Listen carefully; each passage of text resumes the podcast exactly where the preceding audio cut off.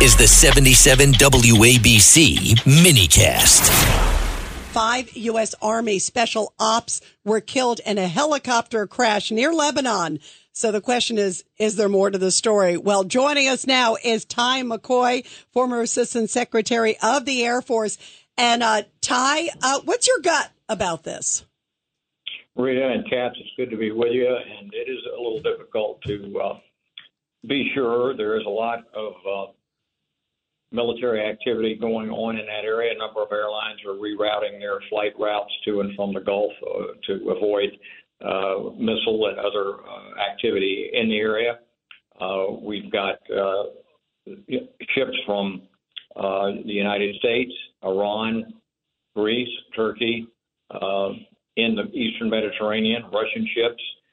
There's a lot of combat going on. We actually have 11 bases or little posts in the country of Syria, which is a sovereign country. We have bases in Turkey. We have bases in Iraq. We have alliances with, of course, Israel, Egypt, and other countries. Uh, we have deployed carriers and carrier task groups to the eastern Mediterranean in support of the uh, Israelis as they've been attacked uh, and butchered by the Hamas forces to try and stabilize the region uh, and keep Iran and others from further attacks.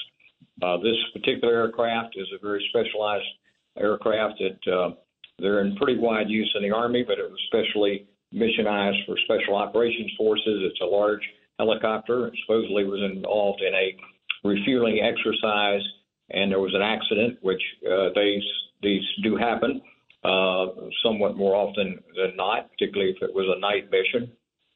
And so it remains to be seen uh, whether there was some hostile activity uh, related to uh, the downing of this and the, and the loss of life. And uh, we'll have to wait and see. There have been some injuries from attacks by Iranian, Iranian-backed uh, militias in, in Syria and uh, 56 injured servicemen uh, over the last, uh, you know, two or three uh, weeks with drones and uh, missiles and mortars and so forth. So, and, and by the it, way, Ty, and Ty on that, remember we didn't find out on those till like way late. Remember, it was like, oh, by the way, there's been. That's why you know you you got to wonder on this one too. A friend of mine used to run.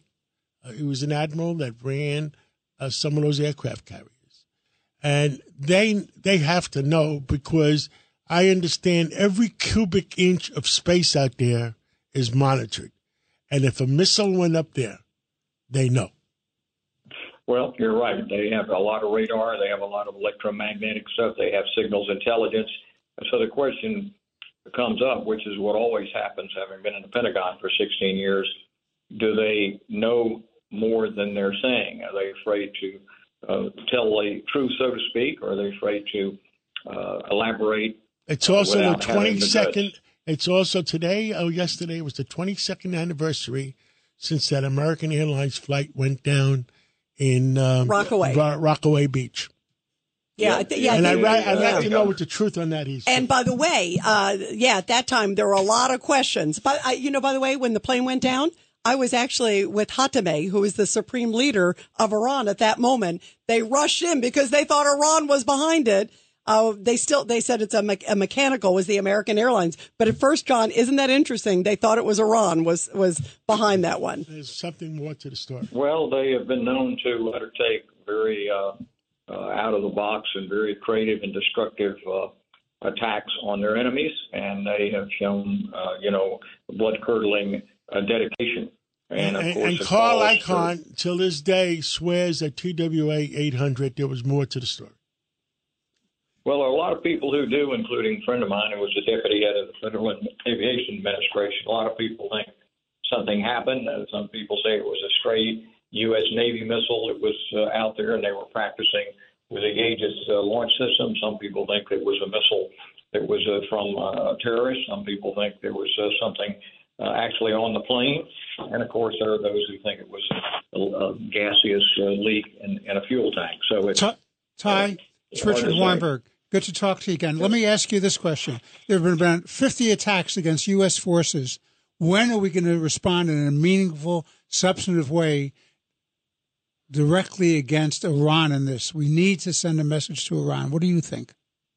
Well, I think that that's what they're trying to put off. I think because of the Ukrainian war and because of other things going on in the world, that the United States and the Israelis, uh, realizing that the Iranians and their allies have really built up a lot of armaments, the axis of resistance, uh, that they don't want to have it escalate. But ultimately, the Iranians are behind this rather large uh, foreign legion, if you would, that has been developed both in uh, uh, Palestine uh, or in, in, in uh, the Gaza Strip, uh, Hezbollah in Lebanon, uh, and parts of Syria. The Iranians are behind it, and they're getting support from the Russians, and the Russians ultimately are getting support and help from the Chinese. So I think the Chinese and Russians are trying to get as much, squeeze as much out of the relationship with Iran. I, I saw that movie. It was uh, something about the Spectre versus. Uh, I think it's called Axis of Evil. Yeah. yeah, thank you, yeah. Ty McCoy, uh, West Point uh, former Secretary of the Air Force. Thank you so much for your comments, and we'll catch up with you again real soon.